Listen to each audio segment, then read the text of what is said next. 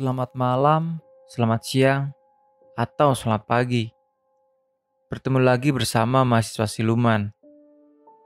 Kali ini kita akan menceritakan pengalaman dari seorang pendaki, sebut saja namanya Dwi, yang melihat gerombolan hantu berwujud tentara yang sedang menyiksa para tahanannya. Dan kejadian tersebut terletak di Gunung Argopuro. Gunung Argopuro memiliki ketinggian 3088 mdpl.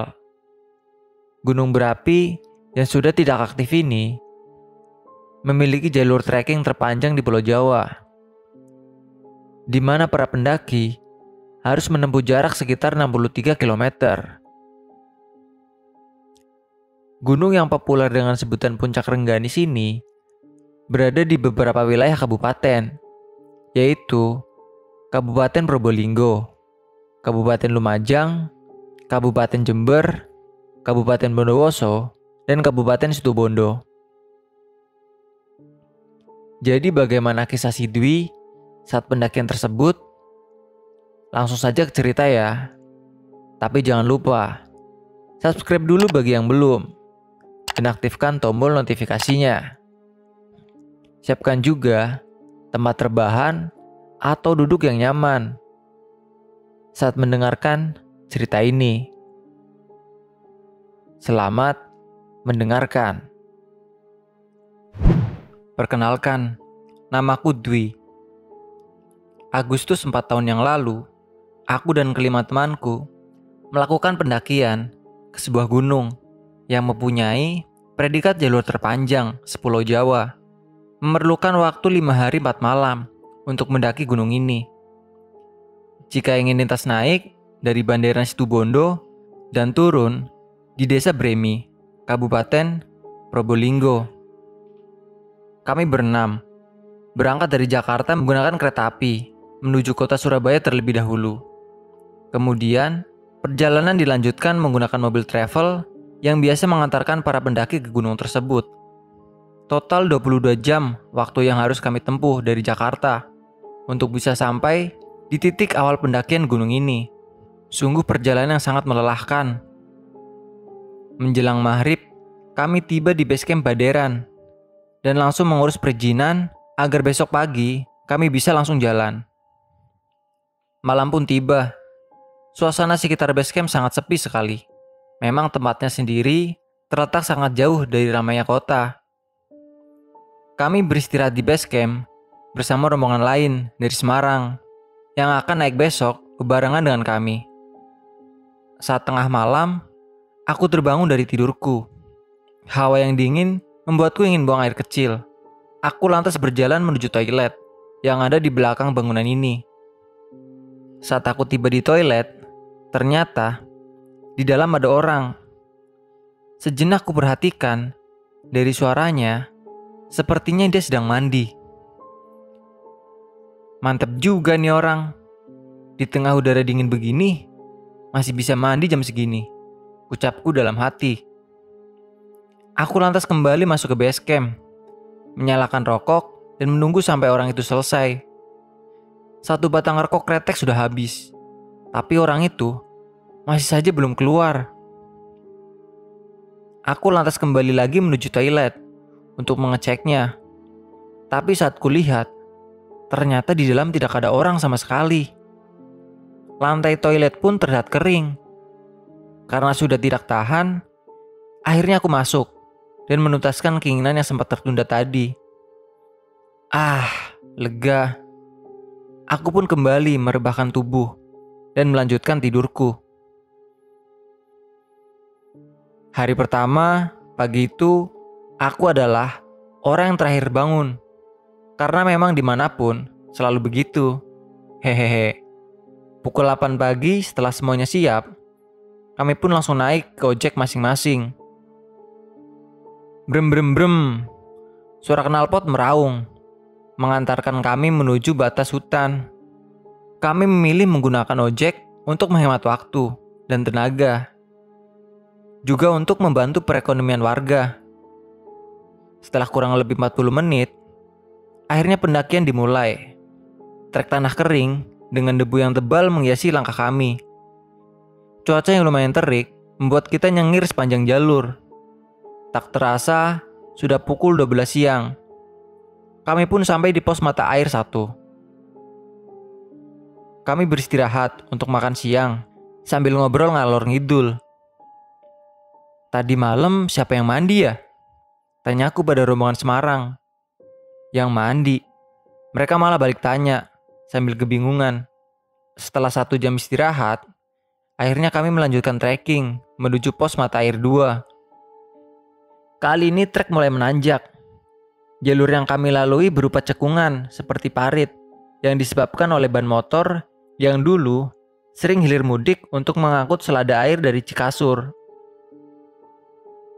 Di tengah perjalanan, tim dari Semarang memimpin jauh di depan. Kami kerepotan untuk mengimbanginya. Sampai akhirnya, kami menyuruh mereka untuk duluan saja. Maklum, kami adalah tim pecel lele pendaki cepat lelah dan letih. Hehe. Setelah berjibaku dengan medan yang sangat aduhai, akhirnya sore pukul 5 lebih, kami pun sampai di pos mata air 2. Kami langsung membagi tugas. Sebagian masang tenda dan sebagian mengambil air. Aku mendapat tugas untuk mengambil air berdua bersama Bambang. Jarak dari kem area menuju mata air tidak terlalu jauh hanya sekitar 50 meter saja, menuruni jalur yang lumayan curam. Sumber air di sini berupa sungai kecil dengan debit air yang kecil pula karena musim sedang kemarau. Untuk mengisi satu jerigen ukuran 5 liter, membutuhkan waktu sekitar 10 menitan. Lumayan lama juga. Hari sudah semakin gelap saat aku sedang mengisi jerigen yang ketiga. Dan sialnya, kami berdua lupa membawa headlamp. Dengan pandangannya terbatas, akhirnya Badrigen siap diangkut kembali menuju tenda. Saat aku sedang mencuci muka, tiba-tiba Bambang bertanya dengan wajah serius dan terlihat tegang. Wi, lu denger nggak? Dengar apaan? Aku balik bertanya. Suara barusan, ucap Bambang lagi. Kagak denger apa-apaan gue. Emang suara apaan? Aku mulai sedikit ketakutan. Kagak. Barusan gue kentut. Hehe. Ucap Bambang sambil nyengir kuda. Seketika aku tertawa mendengar ucapan dia. Anjir. Saya lu, Bambang. Padahal dalam hati, udah sip ngibrit gue. Perjuangan kembali menuju tenda ternyata tidak mudah. Dengan kondisi menanjak curam, dan tanpa penerangan, ditambah kedua tangan kami masing-masing memegang satu jerigen. Repot nggak tuh? Semakin malam, semakin terasa syahdu. Kami saling bertukar pikiran, berbagi pengalaman, dan makanan dengan tim dari Semarang. Tawa dan canda menjadi bumbu yang nikmat, seolah kami semua sudah berteman sejak lama. Inilah yang membuat aku selalu rindu untuk mendaki gunung. Siapa pun bisa menjadi kawan tanpa mempermasalahkan latar belakang, jabatan, dan jam terbang. Kita semuanya sama. Yang membedakan hanyalah amal ibadah saja. Hari kedua, pukul 6 pagi, suara khas semprengnya Nia membuyarkan mimpiku. Wi, wi, bangun ih. Apa sih lu? Ganggu orang aja. Jawabku ketus. Gue mau pup nih. Edah, sombong amat lu. Mau boker aja mau diumumin segala. Iya di mana? Tanya Nia kayak orang bego. Yelah ribet banget sih lu. Jadi cewek. Ya lu nyari semak-semak lah. Gali tanah, terus jongkok di sono. Masa mau boker di depan gue? Ucapku sambil menunjuk ke arah semak-semak. Awas lu, jangan ngintip ya. Ucapnya lagi. Ogah banget nontonin lu boker. Emang lu artis? Setelah segala macamnya beres, pukul 9 teng, kami melanjutkan perjalanan menuju pos Cikasur. Trek yang kami lalui sangat bersahabat. Lebih banyak landai dan turunan daripada tanjakan. Pemandangan sepanjang jalur sangat memanjakan mata. Berkali-kali melewati sabana indah yang memanggil-manggil untuk disinggahi. Suasananya membuat kami betah untuk berlama-lama berada di sini. Di alun-alun besar kami istirahat untuk makan siang sambil menikmati luasnya padang rumput yang menari-nari tertiup angin. Sesekali kabut datang menyapa, membuat kami semakin terbuai akan indahnya lukisan sang pencipta. Mungkin ini adalah sedikit ceceran surga yang jatuh ke bumi, ucapku dalam hati. Setelah berjalan kurang lebih lima jam, akhirnya dari jauh aku melihat sebuah area lapang dengan ciri khas pohon yang ada di tengahnya. Ya, itu adalah Cikasur. Seketika, seperti ada dorongan semangat baru yang membuat kami lebih bersemangat untuk segera tiba di sana. Benar kata orang, ternyata Cikasur indah sekali dan panoramanya sangat bagus. Jernihnya air sungai Kolbu dan suara burung merak menyambut kedatangan kami semua. Tanpa pikir panjang, Aku langsung membuka sepatu, membuka baju, dan biur. Segar sekali. Teman-teman yang lain akhirnya pun ikut menyeburkan tubuhnya di sungai ini. Kami sangat bahagia sekali. Mirip seperti anak kecil yang sedang mandi bola lalu dikasih es krim beserta pabriknya. Saking bahagianya. Sungai Kolbu ini adalah sebuah sungai yang lebarnya sekitar 2 meter dengan air yang mengalir kita masih boleh mandi, asalkan tidak menggunakan sabun atau sejenisnya.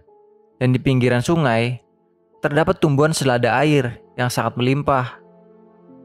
Tumbuhan ini biasa dikonsumsi oleh para pendaki untuk menambah menu makan mereka di gunung ini. Hari sudah semakin sore. Kami memutuskan untuk menjudahi acara mandi ini. Kami bergegas menuju pohon legend yang menjadi ikon tempat ini untuk mendirikan tenda. Selain teduh, tempatnya juga tenang, meskipun terkesan agak horor. Tapi, baru saja kami berjalan beberapa langkah, tiba-tiba saja Kum-kum berteriak. Anjrit! Kenapa Kum? Tanyaku sedikit panik. Kum-kum lalu mengangkat salah satu kakinya dan berjalan seperti orang sedang kesakitan. Aku berpikir kalau dia terkena beling atau benda tajam sejenisnya. Gak ada halak banget yang beolis itu. Ketaker banget, pasti pantatnya kagak pernah disekolahin. Omel kum-kum penuh amarah. Ternyata dia menginjak kotoran manusia. Aku tidak habis pikir dengan orang yang seperti itu. Hanya saran saja, jika ingin buang air besar, lakukanlah dengan baik dan benar. Jangan seperti kejadian di atas. Mending kalau bentuknya bagus. Ini mah udah hitam, burik lagi. Kan malu-maluin diri sendiri. Setelah tenda berdiri dengan baik dan benar, kami pun mengganti pakaian, lalu memasak untuk makan malam. Gantian, kini para wanita yang mandi. Karena dari tadi, sebenarnya mereka mau, tapi malu Tepat saat hari berubah menjadi gelap, makanan semuanya sudah siap. Dan kami pun menyantap dengan lahap. Malam semakin larut. Akhirnya, satu persatu teman-temanku memutuskan untuk tidur. Sedangkan, aku masih mengobrol di luar bersama Kumkum. Menikmati heningnya malam di Cikasur, membuat pikiran ini terasa sangat rileks. Suasana yang jarang sekali aku dapatkan di keseharianku yang harus terpaksa menikmati penat dan bisingnya kota Jakarta. Saat aku dan Kungkum tengah asik mengobrol, sayup-sayup, kami mendengar seperti ada suara tembakan. Aku mencoba untuk memastikan suara tersebut sambil melihat sekeliling area Cikasur ini dan berharap menemukan sumber suara tersebut. Namun, hanya gelap saja yang aku dapatkan. Kami mencoba untuk bersikap biasa saja dan kembali melanjutkan obrolan yang sempat terhenti. Tapi, suara tembakan itu kini terdengar lagi. Kali ini, diiringi dengan banyaknya suara jeritan yang terdengar sangat memilukan. Aku langsung mengajak Kumkum masuk ke tenda dan memutuskan untuk tidur. Tapi entah kenapa, Aku susah sekali untuk tidur. Kulihat, Kumkum juga sepertinya sama denganku. Matanya terpejam, namun mulutnya bergerak seperti sedang membaca doa. Suara apa ya Kum tadi? Menurut lu apaan? Kumkum balik bertanya. Karena suara itu sudah tidak terdengar lagi, akhirnya kami pun duduk-duduk di dalam tenda, membuka sedikit jendela, dan menyalakan rokok agar suasananya menjadi sedikit santai. Alhamdulillah, tidak ada kejadian aneh lagi. Hingga sekitar pukul satu malam, rasa kantuk mulai datang menyerang.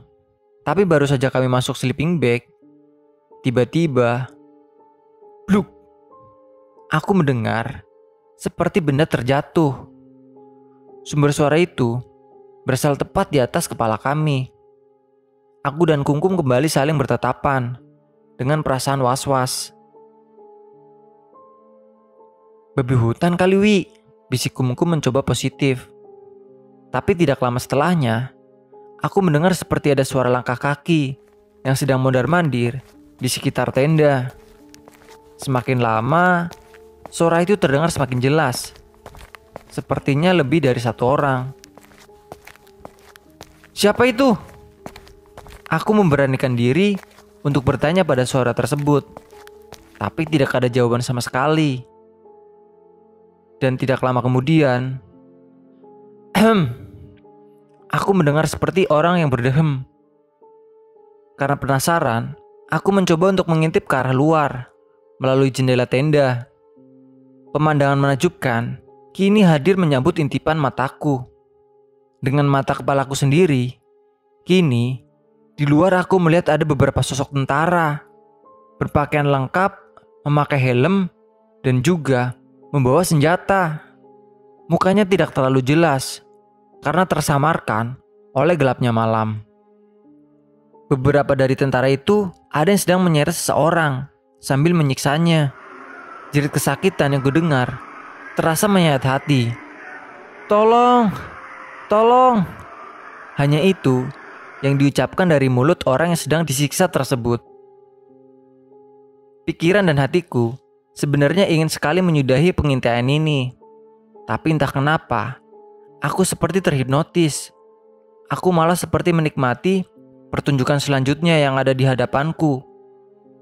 Setelah pos menyiksa orang itu, akhirnya para tentara tadi memberondongnya dengan tembakan secara membabi buta. Para tentara itu tertawa-tawa saat melihat orang yang ditembaki sudah tidak bisa bergerak. Salah satu tentara itu kemudian menoleh ke arahku dengan tatapan yang sangat tajam, seolah dia tahu kalau aku sedang mengintipnya. Entah bagaimana caranya, ini tepat di depan mataku ada sepasang bola mata yang juga sedang menatap mataku. Rasa takut mulai hinggap di tubuhku. Jantungku terasa mau berhenti Keringat dingin mulai bercucuran. Bernafas pun terasa sangat susah. Aku mencoba berdoa, membaca ayat-ayat suci Al-Quran. Tapi entah kenapa, otakku mendadak blank. Tidak ada yang aku ingat sama sekali. Untuk berteriak pun, aku tidak bisa. Wi, nyebut Wi. Sadar woi. Istighfar Wi. Aku tersadar saat kumkum menggoyangkan badanku. Astagfirullahalazim. Menurut cerita Kumkum, awalnya dia melihatku duduk. Lalu tiba-tiba, aku melihat ke arah luar melalui jendela. Kemudian, badanku menggigil hebat. Mataku melotot. Dan mulut menganga. Setelah meminum air yang sudah didoakan, Kumkum sebisanya, akhirnya aku bisa tertidur. Hari ketiga, tidak seperti biasanya, hari itu aku bangun lebih awal saat sebagian teman-temanku masih terlelap. Di luar sudah ada Bang Wahyu, Nia dan Rere yang sedang memasak.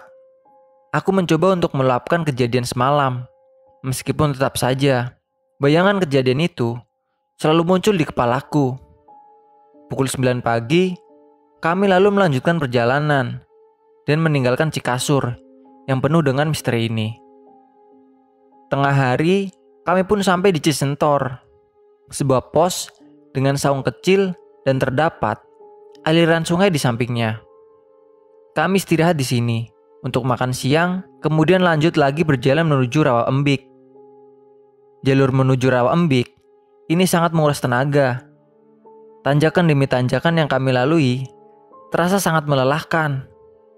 Pukul setengah empat sore, kami akhirnya sampai di Rawa Embik. Jerigen dan semua botol isi full ya. Bang Wahyu memberi instruksi.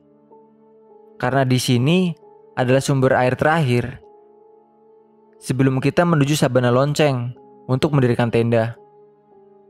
Dengan sigap, kami langsung mengeluarkan jerigen dan langsung mengisinya. Setelah semuanya beres, kami langsung bergegas menuju Sabana Lonceng agar tidak kemalaman. Jarak dari Rawa Embik menuju Sabana Lonceng sebenarnya tidak terlalu jauh.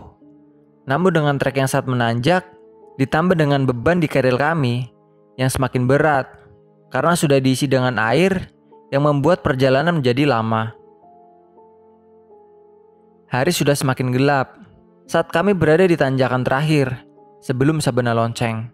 Dengan sisa-sisa tenaga yang ada, aku paksakan kaki ini agar segera sampai di sana. Kabut yang sangat tebal dan suara gemuruh angin di lembah menyambutku saat tiba di Sabana Lonceng. Malam ini, Angin bertiup sangat kencang sekali. Suaranya membuat aku sedikit merinding. Sekitar pukul 9 malam, perutku tidak bisa diajak kompromi. Semakin kutahan, rasa mules ini semakin menjadi-jadi. Ada yang mau buang air kecil atau besar nggak? Tanyaku pada teman-teman. Ayo, kalau ada gua anter. Lanjutku. Teman-temanku hanya diam saja.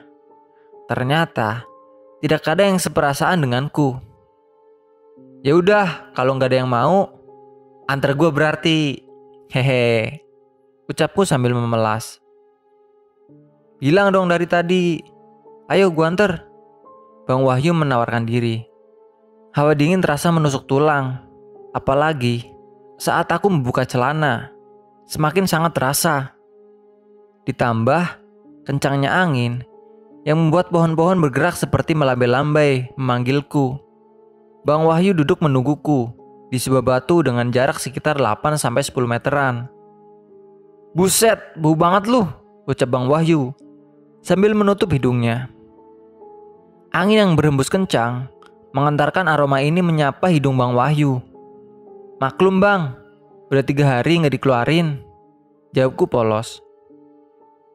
Setelah hajatku beres, Aku langsung cebok dan tak lupa mengubur emas itu agar tidak terinjak oleh kumkum seperti saat di Cikasur kemarin. Tapi saat aku akan berjalan meninggalkan tempat ini, Anjir, Bang Wayu ke mana? Ucapku terheran. Saat melihat batu yang tadi diduduki oleh Bang Wahyu, kini kosong, tidak ada siapa-siapa.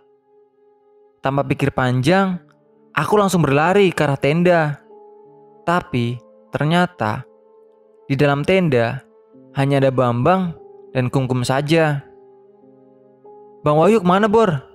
Tanyaku pada mereka. Eh, sialan lu malah ninggalin. Kepala Bang Wahyu muncul di balik pintu tenda. Lah, gue kira lu yang ninggalin bang, jawabku. Ternyata kami salah paham. Barusan Bang Wahyu pergi, kencing sebentar. Alhamdulillah, hati ini lega mendengar penjelasan Bang Wahyu. Hari keempat, pukul setengah enam pagi, kami mulai beranjak menuju puncak Rengganis. Jaraknya tidak terlalu jauh, hanya sekitar 15 menitan saja. Kami sudah sampai di puncak ini. Konon, dulunya tempat ini adalah sebuah istana tempat Dewi Rengganis tinggal. Kini yang tersisa dari istana itu, hanya puing-puingnya saja.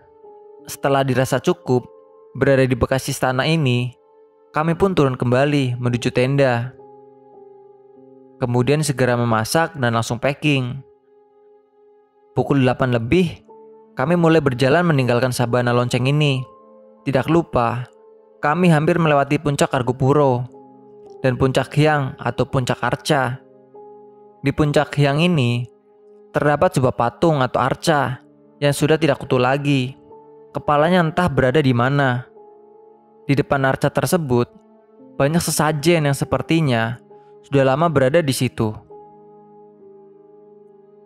Kami pun lanjut menuruni tepian jurang untuk menuju danau taman hidup. Ingat ya, taman hidup bukan teman hidup. Jika jalur banderan cenderung landai dan banyak pemandangan, jalur Bremi ini adalah kebalikannya. Jalurnya lumayan curam, dan tidak banyak pemandangan yang bisa dilihat. Aura mistis terasa sangat kental saat kami masuki hutan lumut. Hutan yang rimbun dan sedikit gelap. Hampir di setiap batang pohon, di area ini dipenuhi dengan lumut. Beberapa kali aku mendengar seperti banyak suara-suara gaduh. Awalnya aku berpikir mungkin itu suara dari orang-orang yang berada di kemarea danau taman hidup. Tapi ternyata lokasi kemarea masih sangat jauh Butuh waktu sekitar satu jam untuk kami tiba di sana. Singkat cerita pukul setengah enam sore, kami pun tiba di Danau Taman Hidup. Berbeda dari hari yang sebelumnya, yang hanya ada rombongan kami dan rombongan Semarang saja, kali ini kondisinya lumayan ramai. Ada lima tenda yang sudah berdiri, dari pendaki lain yang naik lewat jalur Bremi. Setelah makan malam, kami pun berbincang-bincang dengan para pendaki lain yang ada di danau ini ditemani hisapan rokok dan kopi hitam, membuat suasana bertambah akrab. Sampai tak terasa, akhirnya waktu sudah menunjukkan pukul setengah 12 malam. Kami pun memutuskan untuk menyudahi perbincangan malam ini dan kembali ke tenda masing-masing untuk beristirahat. Sebelum menuju tenda, aku menyempatkan dulu untuk buang air kecil. Dan saat aku sedang berjalan menuju semak-semak, aku melihat dua anak kecil yang sedang bermain sambil tertawa-tawa. Kedua anak kecil tersebut tidak memakai alas kaki dan jaket, hanya memakai celana pendek dan kaos saja. Perasaanku mulai tidak enak, karena sejak sampai di danau ini, aku tidak melihat ada rombongan lain yang membawa anak-anak. Sambil masih tertawa, kedua anak kecil ini kini menatap ke arahku. Dan saat ku perhatikan, perlahan-lahan Tubuh kedua anak itu berubah semakin tinggi. Tubuh kedua anak itu kini hampir sepantaran denganku. Suara tawa khas anak kecil yang tadi ku dengar kini berubah menjadi suara tertawa orang dewasa. Aku langsung berlari masuk ke dalam tenda. Tapi suara tertawa itu masih terus terdengar seakan-akan mengikutiku. Saat ku tutup telinga pun, suara itu masih terdengar jelas. Bahkan, kali ini diiringi dengan suara-suara menyeramkan lainnya. Aku langsung membangunkan temanku. Bang, Kum, woi bangun bangun. Ucapku sambil menggoyangkan badan mereka dengan sangat kencang. Aku langsung berdalih mak. Kenapa Lui? Tanya mereka kaget melihat ekspresi mukaku yang terlihat ketakutan. Dan anehnya, saat teman-temanku terbangun, tiba-tiba saja suara itu menghilang. Udah Wi, gue paham kok. Lu banyakin berdoa aja. Bang Wahyu mencoba menenangkanku. Aku terus memikirkan, kenapa hanya aku saja yang mendapatkan kejadian-kejadian menyeramkan ini. Padahal, selama pendakian, aku tidak berbuat hal yang aneh, baik tingkah laku maupun ucapan. Entah sampai jam berapa aku memikirkan hal tersebut.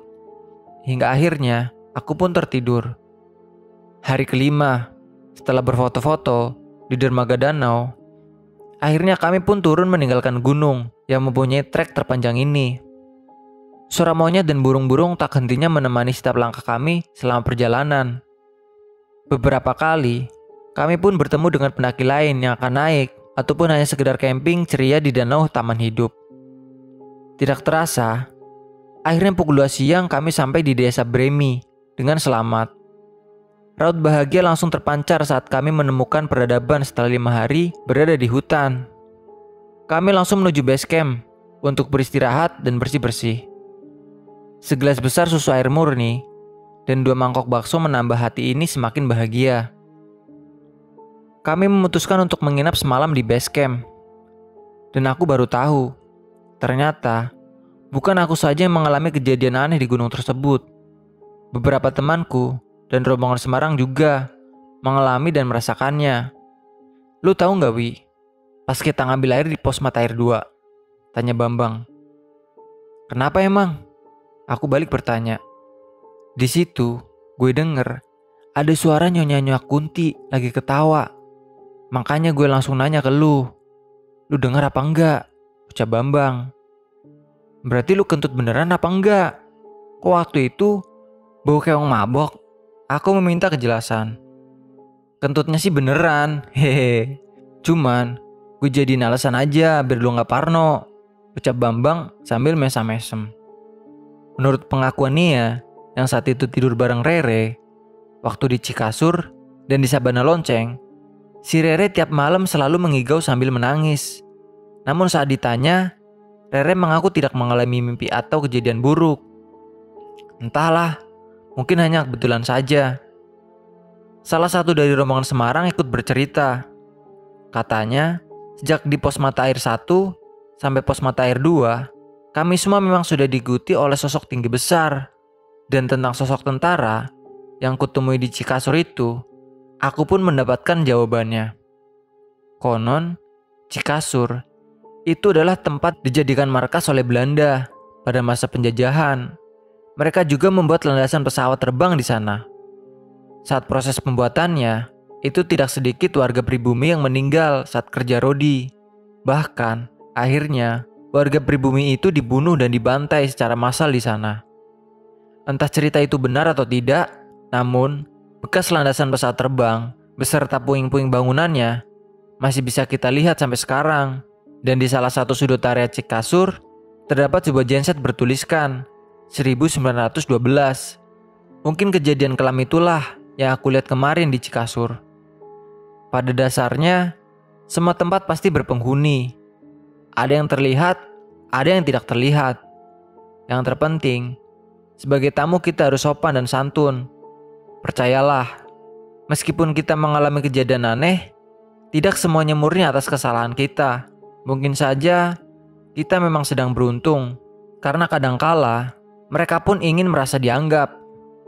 Mungkin dengan cara itulah mereka berkenalan atau bercengkrama dengan kita. Meskipun bagi manusia, hal itu sangat menyeramkan. Sekian.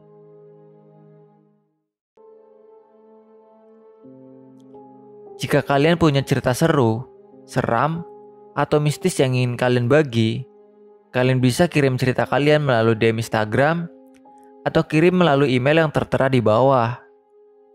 Jangan lupa like dan share-nya. Sampai jumpa di video kami selanjutnya. Salam lestari mahasiswa siluman.